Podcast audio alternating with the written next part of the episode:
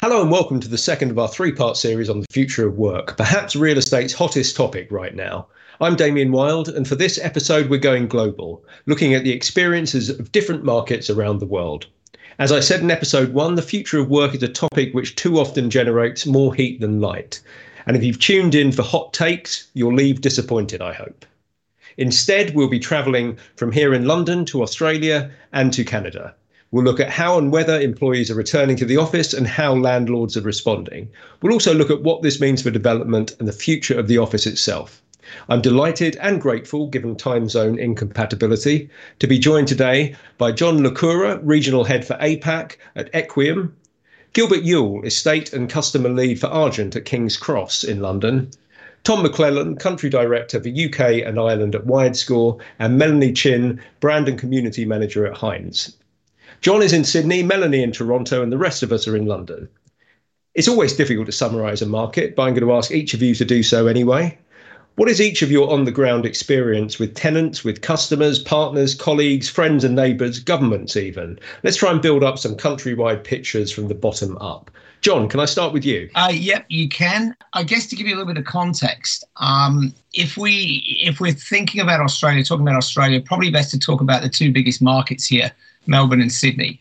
Um, many of the other cities, um, in terms of occupancy, uh, weren't actually hugely impacted by COVID.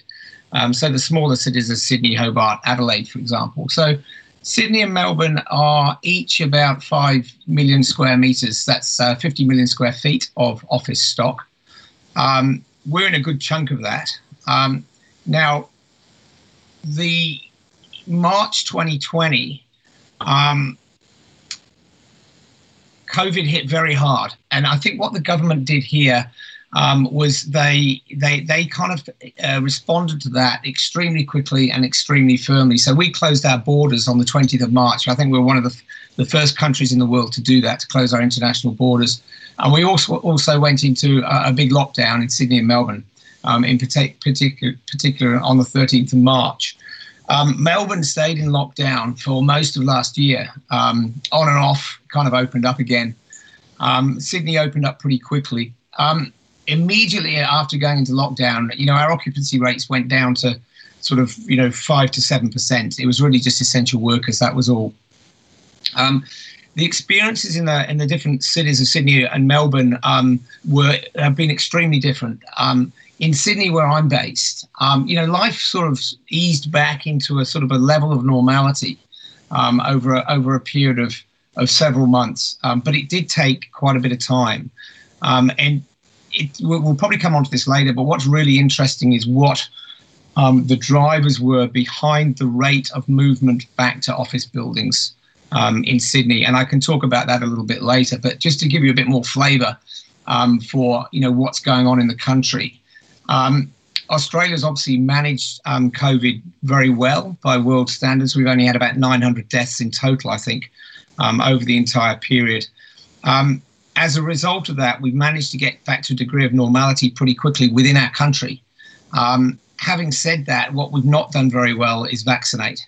Um, and so, what's happening now um, across Australia is we keep getting these lockdowns, state by state lockdowns. And um, also, obviously, our international borders are still closed with the exception of New Zealand. And our risk now um, is really um, related to the lack of uh, or, or, the rate at which we're vaccinating. Um, so we have, um, from a, a, trade perspective and a travel and communications perspective, we have um, issues internationally and also between states in relation to coming out of this whole COVID crisis. Um, in terms of where we sit um, across Australia now, um, in terms of occupancy, so Sydney is sitting at about 68% occupancy. Um, that's assuming like a 90% normality. Um, uh, Melbourne's at about 45%. Melbourne keeps going back into lockdown. Um, Sydney was 50% in November last year. So all we've, we've only seen it kind of creep up. And there's reasons for that. I think that um, initially, uh, the reasons were all about um, health and safety and concerns in that arena. Um, and then they moved on to sort of government regulations. Um, and then after that, it became transport concerns. Um, and then we now the key driver in Australia um, around occupancy is actually people's preference as to where they want to work, and that's that's the challenge that I think we've all got um, globally now, and I'm sure we'll talk about that later as to what that means for the future of office. Um, but in our two main markets at the moment, we've got Sydney operating in the in a reasonable degree of normality. Um, Melbourne's still struggling because of um, significant um, uh, series of lockdowns. It keeps bouncing back and then getting knocked back. And that's a very full picture, and it's interesting how it's um, moved as well. And we will come back to some of those details, including preferences, which I suspect will be perhaps the biggest uh, topic today. Melanie, how are things in Toronto? Um, things in Toronto are getting better, but we're still not quite out of uh, the COVID lockdowns. Um, Toronto, you know, has had probably one of the most restrictive lockdowns um, in the world for a major city. Um, we went into lockdown in March of last year, and um, the running joke is that we were in a lockdown on top of a lockdown that was just recently locked down even further. So we're in varying uh, degrees of lockdown. Um, you know, indoor restaurants have been closed for over almost 400 days now. Um, so it's very restrictive um, environment. But uh, as of two weeks ago, patio dining opened up, which you know everyone is very excited about. And so we're starting to see the light at the end of the tunnel.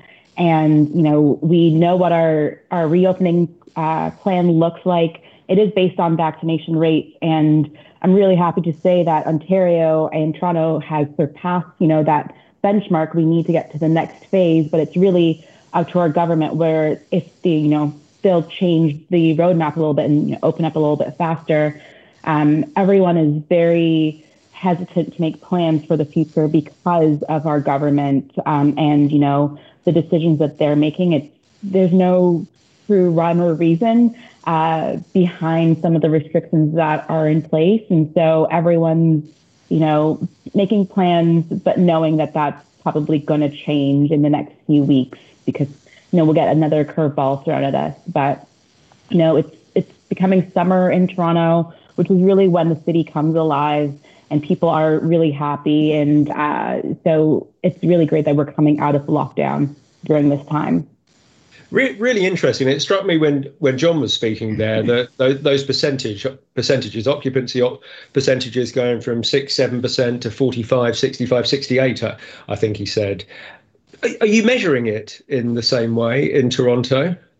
Um, occupancy. I think everyone is work from home. We had we just came out of a stay at home order, um, so occupancy would be at a minimum there, um, and people aren't really ready to welcome people back. So I don't think we have accurate numbers right now to. That's what I, that's what I expected. Sort of assumed yeah. assumed yeah. very low numbers. Yeah. Okay. Thank you. Well, we'll we'll come back to some some of those points. Gilbert, how's how's your experience? How's it feeling in King's Cross on the tube a, a day or two ago? It was standing room only. I wonder how that's translated into um, into foot, footsteps on the ground. Yeah, and um, it's a it's a good place to start with the um, with the footfall numbers in some areas like um, CDY, which is our uh, a retail F and B area. We're seeing footfalls the equivalent. We we benchmark everything obviously now against 2019, and we're hitting those numbers as far as footfall is concerned again. So King's Cross as a public realm, 67 acres, 40% of it is is um, open space. So that space never closed. So it's always been opened. We've always had that traffic coming through. In our more office and commercial district, of course, numbers are down. And uh, as as our other colleagues have been describing, the the, the, the, the you know stay at home order is effectively still in place. And but our businesses are all opened for those people who feel the need to, be it because of their role or be it because from a health and well-being perspective um, they're fed up of um, looking at their own four walls every day and want to come into the into the office space. So King's Cross is very much open, and um, we spoke about um, uh, lunch. The restaurants are very busy, and some restaurants are seeing 143 percent increase. We've had on some restaurants on 2019 trading figures, and that that that's just when we were al fresco dining as well. So the the the the signs are good we're we're waiting we're waiting for that directive to change and you know the, the stay-at-home order um, to lapse. Obviously, um, infection rates we there's there's still just under ten thousand um, um, infections reported just today. So the infections are still there. It looks like we've severed the cord between infection and hospitalisation, which is great. And so we're looking for for for more loosening up of, of the directive. But we're just working with our businesses, speaking to them all the time, working with them. They are cautious followers, um, is the way we like to describe them. Just because the directive changes, that doesn't mean our businesses will suddenly invite everybody into their offices. They have to go through their own processes and procedures because at the end of the day, the safety of their staff is paramount to them. So the signs are very good. Um, the the F&B and the retail uh, are doing very well. The foot flow, uh, footfall on the ground in in those areas is is back to 2019 levels. Um, so it's a very positive outlook, um, especially now um, we seem to have said that through the incredible vaccination program, said that that connection between infection and hospitalisation. But would you suspect that um, office occupancy is in single digits?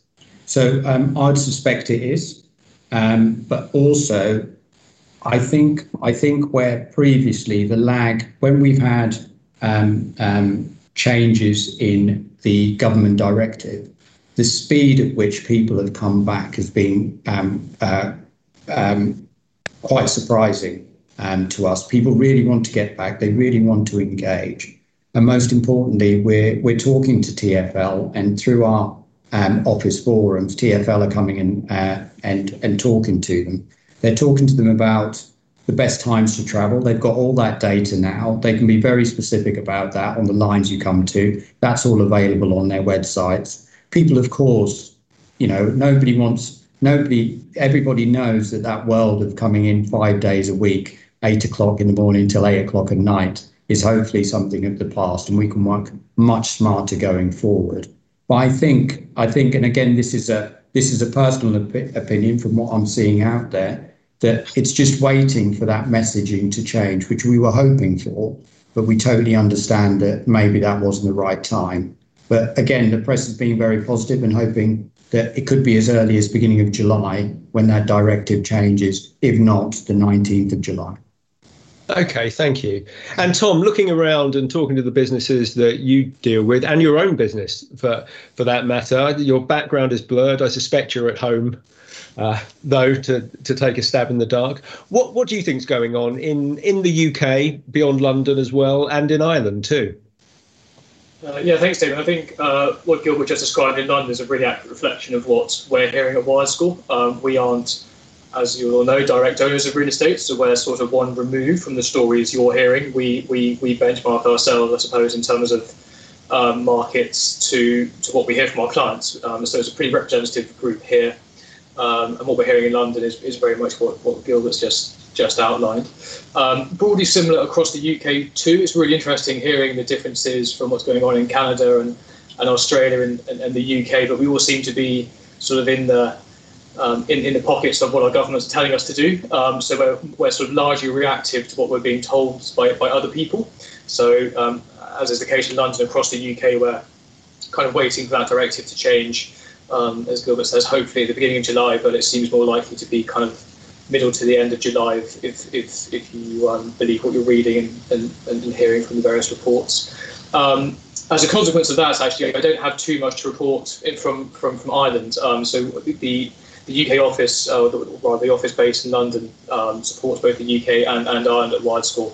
And we haven't been able to get anybody into the country since March last year. So we're even one further removed than I am in the UK as we are in Ireland. But purely from phone calls and catching up with kind of clients and um, contacts out there, they seem to be along the same, roughly the same pathway as the UK. So they're benchmarking themselves reasonably closely to the dates that the UK government is setting out. Um, and in terms of optimism and um, anecdotes we're, we're hearing, um, there's a similar kind of um, pent up um, to get back to offices as soon as people will basically let them. So it's really interesting to hear the the um, how how things are one removed, but also how, how similar things are across the markets in terms of waiting for something to happen, um, but not being able to do it yourself. You have to wait for someone else to do it. It, it's interesting, isn't it? I'm sure we could um, discuss shared lessons on managing a pandemic and managing a vaccination program, but this probably isn't the podcast for that. Um, instead, it, I, the government point is quite interesting because governments are keeping us from the office, but I suspect the message will flip at some stage and we'll be encouraged to return to the office. And whether whether people will listen to that message might be interesting to hear. John, do you think there's um, that that will have a, a positive effect or a consequential effect at least? Yeah, look, we, have been in that position for some time in Sydney, and like it, it, it gets switched on and off, okay? Because you know, we, a new wave comes through, and uh, government regulations prevent us from going to work for a period of time. But in the main, it's been switched on, and so we now have um, federal government, state government, and quite a few kind of ownership groups set up, um, and and we play a part in this as well, encouraging people back to the office. So I think I totally agree with you, Gilbert, um, on your point about, and, and actually all of you, people, uh, a lot of people having this um, need to get back to the office. They've just had enough. They want to get back. They want. They like. You know, there's a lot of reasons to be in the office, and we found that in Sydney. But then we found it stopped or it slowed down. So there's also groups of people who are very happy working at home. There's groups of people that used to travel an hour and a half each way to work and then now can give the you know maybe an hour and a half back to the business and still have an hour and a half spare in the day. So there's a whole spectrum um, of of um, uh, people out there and uh, and wants and wishes from those people. And as Gilbert said, that's that will have changed the the way that we work, um, certainly for the foreseeable future. But what we're seeing in um, Melbourne and Sydney from the government, um, state governments, which is interesting, is actually financial incentive to get back to the office. So uh, Melbourne ran a, a, scheme for a period of time on uh, like a Friday scheme. So you you basically got vouchers that you could spend um, as a resident in Melbourne in the city on a Friday. And um, Sydney's just launching a similar campaign. Um, prior to that, um, like I've had vouchers, everybody was entitled to these $25 vouchers to spend in restaurants um, and also to spend in cinemas and and um, you know other sort of similar places just to get the activity going again.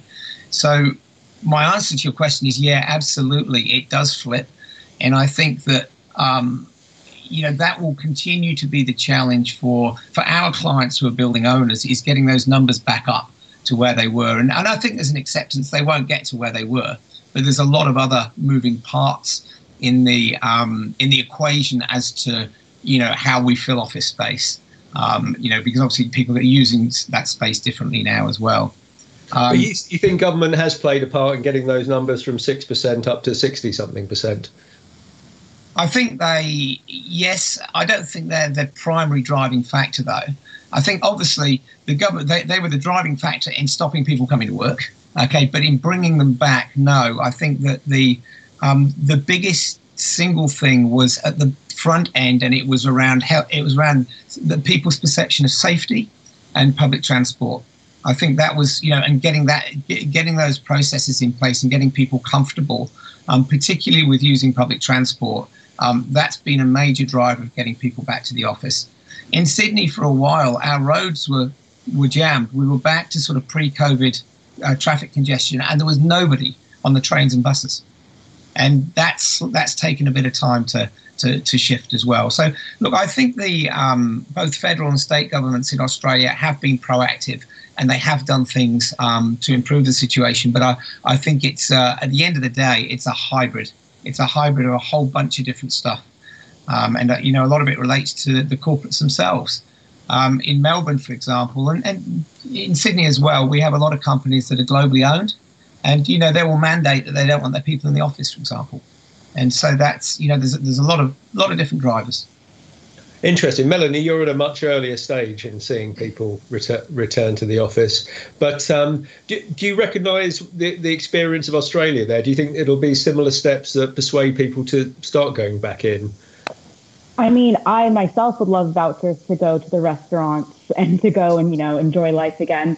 Um, I don't think that uh, we'll see that there's such a hunger to be out and to be doing things that um, I don't think we'll need to be incentivized to do that. I think um, for my tenants at CIBC Square, uh, we're in a unique position where we were wrapping up construction when COVID hit. And so no one's really been able to come to the office. Because They haven't been able to move in yet because we've been impacted. And um, we're this new international standard of community in the in the buildings.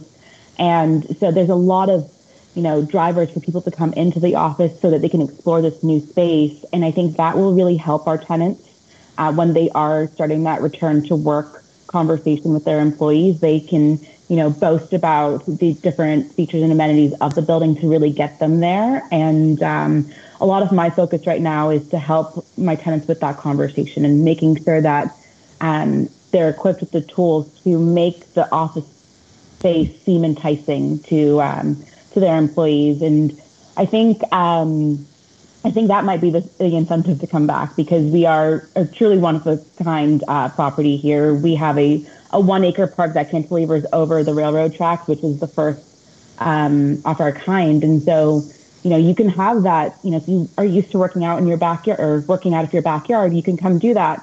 But on the park, so you're kind of in the office, but not really in the office. And, you know, we have, you know, flexible workspaces within the towers um, that you can easily transition back to regular um, work life without giving up some of the comforts that you've developed while you were at home in COVID. Um, so I think for my tenants, that is the incentive to come back, and that's how we're going to entice people.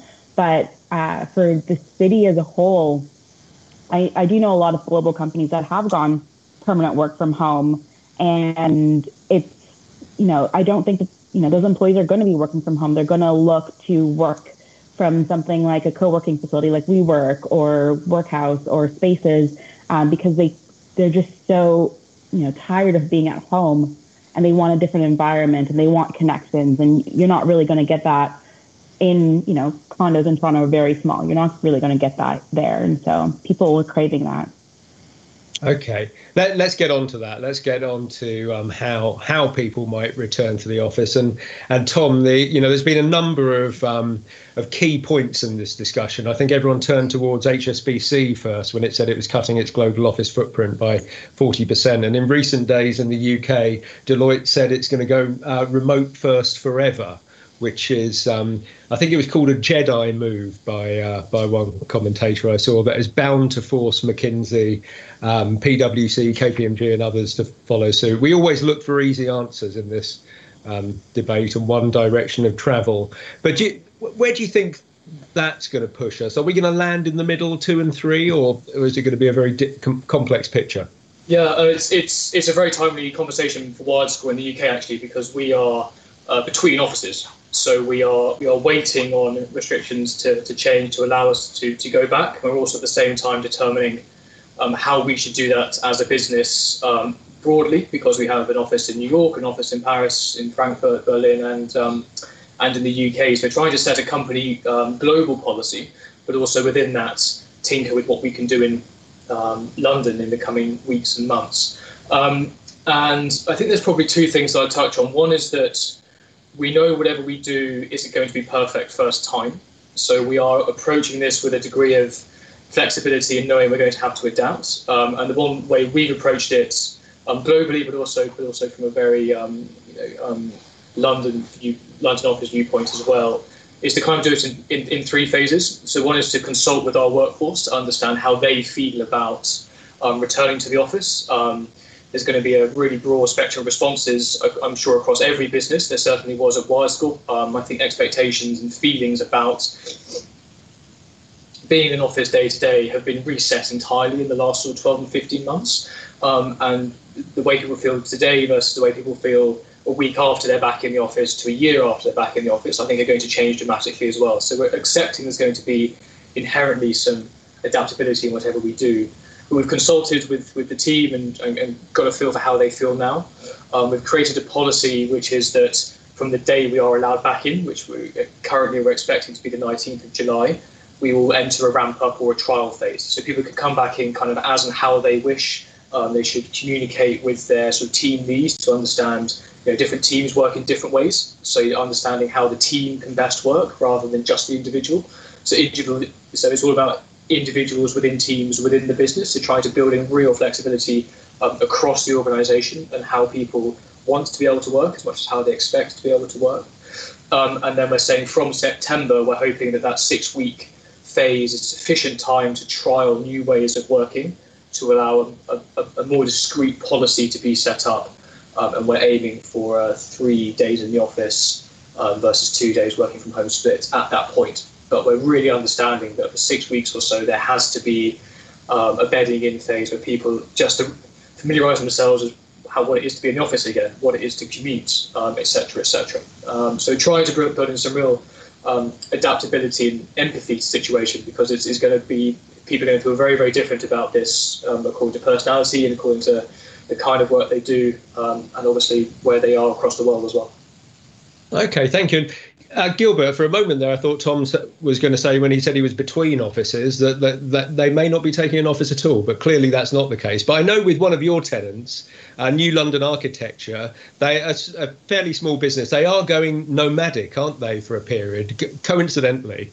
Uh, but they're, they're starting with your space as well. Presumably that's an outlier, but do you see other businesses making quite bold, dramatic decisions anytime soon about how they, they approach having an office? I, I think one one of the things we've learned, um, both as occupiers, which we are as Argent in King's Cross, and also as um, asset managers, is that agility and flexibility is is is what it's all about. Nobody nobody really knows what the future is going to bring, and I think the model that they've adopted is a great one. Who knows? They may they may stay with us and have another app, you know, a satellite post um, elsewhere. But as far as as far as people coming back, I think Melanie touched on it quite well there. So the, the, the focus for us is is as much on the office space, but but even more so on place. So people aren't going to come back just to walk into an office, see their colleagues for a couple of weeks, think actually this I'm better off at home. As John was saying, it's soon it's soon that the, the, the novelty will soon fade. So we've where when the guys were saying to me, is this the right time to launch a, a customer platform with Equiem? Of course it is. We use work email addresses. We're talking to our occupiers already, and we know some of them are coming in because we've got art exhibitions, we've got the fountains back on, we've got Wimbledon on on the big screen opposite the canal. So it's about this this all those sums of everything that your place has and how you optimize those. So that's what's going to be make people stay and think, well, actually, I've got I can do yoga beside the canal this morning. It's a lovely morning. I'll go into the office. I'll work from the office today. So that's that's that's the real challenge. We have to work so much harder now as as asset managers to ensure people have got more reason to come to the places that we're creating. So that's what we'll endeavour to do, working very closely with them and having the tools to communicate with them remotely every single moment of the day about what we're doing to encourage them back into the space. Come for the yoga, stay for the office. There's exactly. There we are. You've done it again, Damien. Just put it into a nutshell. I love that, but you did it far better than I can. Thank you. John, presumably that, that means that landlords and others are going to be poring over data to try and spot yeah, tr- spot trends, and but try not to be too reactive as well. Yeah, absolutely. I mean, I think, and I mean this is a bit of a personal view, but I, I think it's generally accepted as well. I, like the power is with the individual, right? It was a growing trend anyway, and and COVID's just pushed it. So, um, you know, the, the future is really um, focusing on what individuals want. Um, the reason I say the power is with the individual is that, of course, they've got more choice than ever now. As an individual, if you don't want to go to the office, actually, you probably don't need to go, right? And so, if your office isn't a very nice place to be, you're going to find somewhere alternative to go, or you're not going to work for that company. And so, you know, that pushes a couple of things. One is a flight to quality, but th- the second is creating places physically and experientially that people want to be. And and the fact is, if you can't do that, they're not going to come.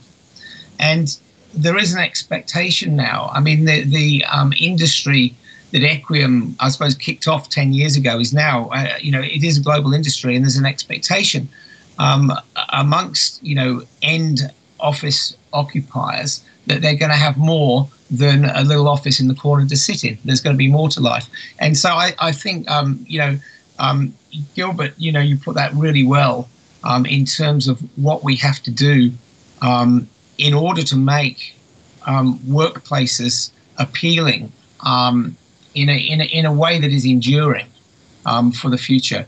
And, and that is experiential as well as as well as physical. It's a fasc- you know it is actually it's a fascinating thing because it goes to psychology as well. And it goes to your point about data. What do people like? What you know why do they want to be there? Why do they come? What rings their bell um, and just to touch on that so yes absolutely. Again you know my personal view we've we've collected data for 10 years. We've got huge amounts of it. We're beginning to draw some really interesting insights out of that data but oh, we've got a long long way to go. We've got we've got so far to go. And um, most building owners, most of our clients we work with, uh, they're aware of this, and you know they have their own view on how this data should be collected, how it should be analysed, and what information it can be, can provide. Um, but there's there is absolute value in it, um, but also a lot for everybody to learn. I think you know it, it nobody's cracked this, nobody's cracked it, and um, we've still got a lot of moving parts to play with. Thank you, and uh, Tom, when. When you're looking at data and looking at what to measure and WiredScore is expanding w- what it measures, what do you look for to assess the to assess the success or failure of return to work, which I guess is subjective in itself. But um, but what what are the, the data points that you choose to measure? Yeah, it's it's it's a very topical question for us. I mean, we we two months ago launched SmartScore which is our sort of newest product. So, by origin, WiredScore has rated the digital connectivity of buildings. And two months ago, we launched SmartScore, which to which is sort of built and designed to rate how smart buildings are, as you can probably imagine.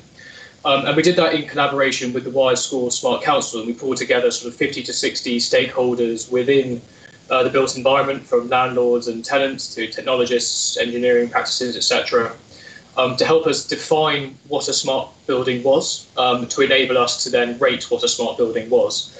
Um, and the very clear feedback we got from the market and also drawing on our own experience of doing WiredScore for the last six or seven years was that the most critical data points you have is the outcomes you're delivering to users.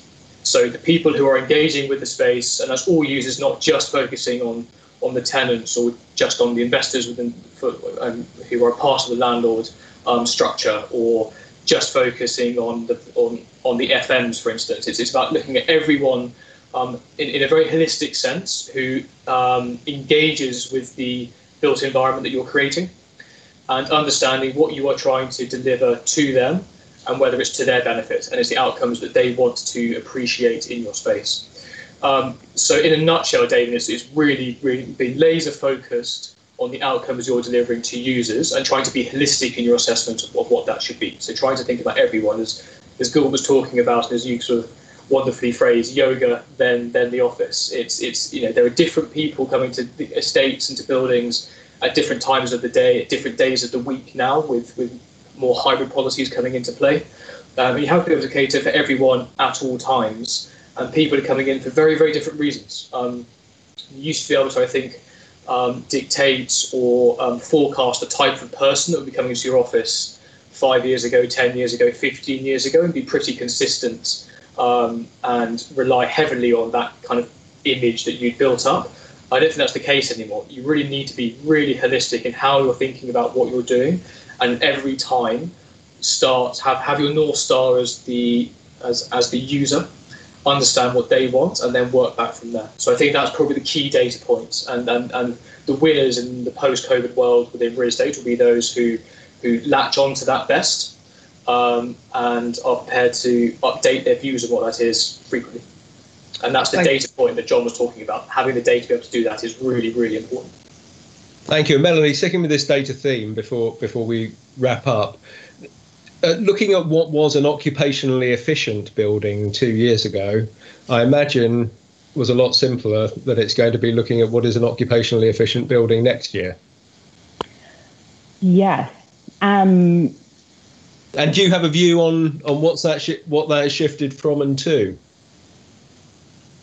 I also think that there's so much that's happened in in the past year, you know, with COVID and you know racial discussions and equi- equity too. That what people want from a building and an environment and what um, is important to them has shifted a lot. And so it's understanding what is important to people now, and so that you know when they come back to the office, they think that it's a really great environment. Um, you know, people just they want to feel safe and they want to feel included in a space, right? And so, how do you create an inclusive environment for everyone? I know you can't hit hit the nail on the head for that, but like, what what um, are you doing to create that space? And it's you know, like Tom said, you don't know who's coming into the building anymore, but can you create things that really resonate with people so you can bring that draw? And I think that is like one of the big focuses of, for me and having that North Star thing, okay, this is what we want to create. This is the type of environment we want to create. This is, you know, we want to create a really great inclusive community. How do we do that? And then the people will come after that. Um, and so that is how I'm measuring success in my building um, for the community that we are trying to create. And sometimes it is really hard to quantify that um, because it, it does rely on sentiment a lot more. Um, but I think that's where we are trending because it it does stem from connecting stem from experiences, and that is what we're trying to create in the office environment these days. Okay, I'm afraid we're out of time. We didn't even get on to uh, development versus refurbishment and how how that might be impacted by um, by some of the trends we've experienced over the last year. But no doubt we will talk about that another time. Thank you, Melanie. Thank you, Tom.